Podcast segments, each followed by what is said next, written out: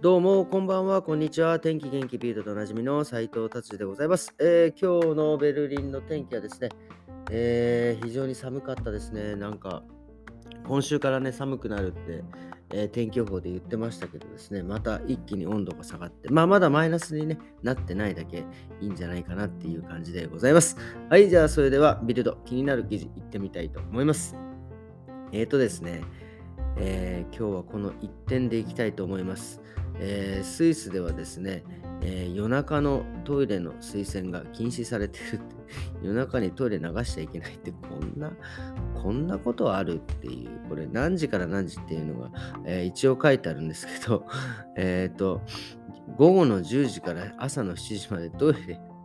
入っちゃいけないって、流しちゃいけない。だから入ってはいいけど、流しちゃいけないって、こんなことありますかっていうね、えー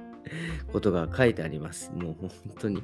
もうね、なんか世の中にはなんかいろんなね、不思議な法律があってですね、えっ、とですね、スコットランドではですね、今度あの酔っ払って牛に乗ることは違法ですって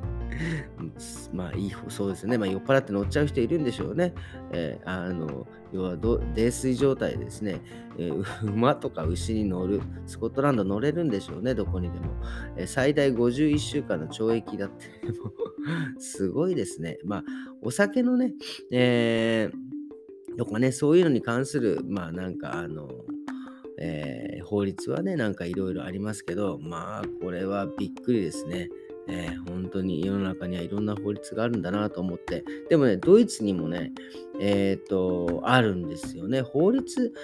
一応多分法律なのかなわかんないけど、あの静かにする時間があるっていう、まあそのアパートとかではですね、まあいや、いわゆるまあ具体的に言うと、なんで掃除機とか、えー、家具移動させるとか、あのドリルで穴開けるとか、あとパーティーとかね、そういうのはしないっていう時間が一応あるんですね。一応ドイツは、まあ、夜の、えー、10時から7時までは、えー、静かにしてなさい。で、昼間のですね、1時から3時まではもうお昼寝の時間なんで 静かにしてなさい。で、まあ、えー、週末はなんか7時から、夜の7時から8時までは、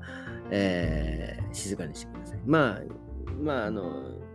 もしね、パーティーとかやる場合は、まあ、住人の人に今日ちょっとパーティーやるんでとか、まあ、でも僕らもですね、まあ、週末は別にそんなに言わなくて言われなくても、まあまあ、パーティーやってんなぐらいな感じですね。まあ、平日にね、なんかそういうふうに、え、起きてですね、まあ、寝れないとかになってくる、僕は経験はないですけど、まあ、そういう人いるっていう、よくね、お話も聞きますね。で、そうするとどうなるかっていうと、まあ、えー、周りの人に相談するとか、あとは、まあ、もちろん、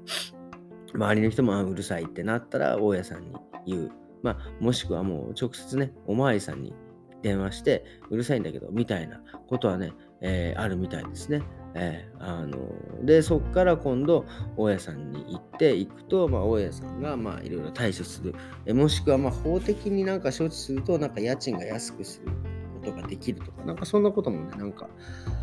えー、聞いた時がありますということでございます。今日はですね、まあ、ビルドこんな感じでですね、えー、短いですが終わりにしたいと思います。えー、今日はですね、久々にですね、あのまあ同じ業界の方たちと、えまあね、お酒を飲んでですね、まあなんだろうな、本当に面白かったなと思うのは、まあみんなそれぞれのですね、えモチベーションで、やっぱり海外で働いてるっていうのがですね、まあ、あの人それぞれ違う。まあもちろんその、えー、ね、その仕事の技術を磨くためだったりとか、まあね、海外生活を楽しむためとか、まあみんな本当ね、いろいろな目的を持って、えー、働いているんですが、やっぱり、えー、共通してるのは、まあ、この仕事が好きだというようなね、ことがすごいね、えー、お話ししながら感じたのがね、非常に僕には心地いい、えー回だったなっていうふうに思います。まあだからよくね、そのなんだろう、何のために働いてるかわからないとか、こうまあなんかいろいろね、そういう話も聞くんですが、なんていうんですかね、あの、この僕が前聞いたのはですね、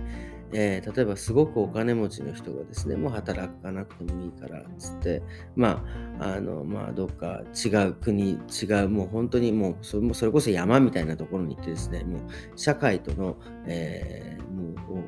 う、の、なんですか、接続、接触を一切途絶えてですね、まあ、自分で自給自足してみたいな、なんかもう風にしてた人がですね、もう1年もしないうちにね、えー、町に戻ってきて、まあ、戻ってきてですね、結局また仕事を始めるっていう、えー、ことを読んだ時があって、結局ね、それもですね、何が言いたいかっていうと、その、えー、社会とのね、接触をね、なくなるとですね、あのもう多分、人って生きられないんじゃないかなっていうふうにね、思います。なので、だからやっぱり仕事をね、何のためにするか、例えば社会と接触、接続するため。で、その自分の仕事って、えー、まあ、あのまあ、もちろんお金もらうことだけが仕事じゃないんですが、仕事をすることによって誰かが助かる。で、そういう誰かが助かったことでまた誰かが助かるっていうのがもう社会のこの、えー、歯車、流れなんですね、これから外れると多分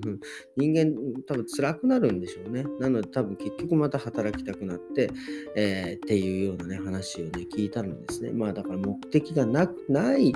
ない人はですね、まあとにかく自分のこの働いてることが誰かの役に立ってるっていうことがですね、えー、モチベーションになってですね、まあ、あのえー、なってくれたらいいなっていうのをですね、今ちょっとふと思ったので、えー、お話ししております。今日はなんか、えー、こんなね、感じでちょっとすげえ、すげえ短くなっちゃったんですけど、まあね、あの、だいぶあの、お酒がね、え回っておりますので、え今日はですね、えうだうだとならないうちに、こんな感じで終わりにしていきたいなと思います。えそれではですね、えどうもありがとうございました。それではまた明日。さようなら。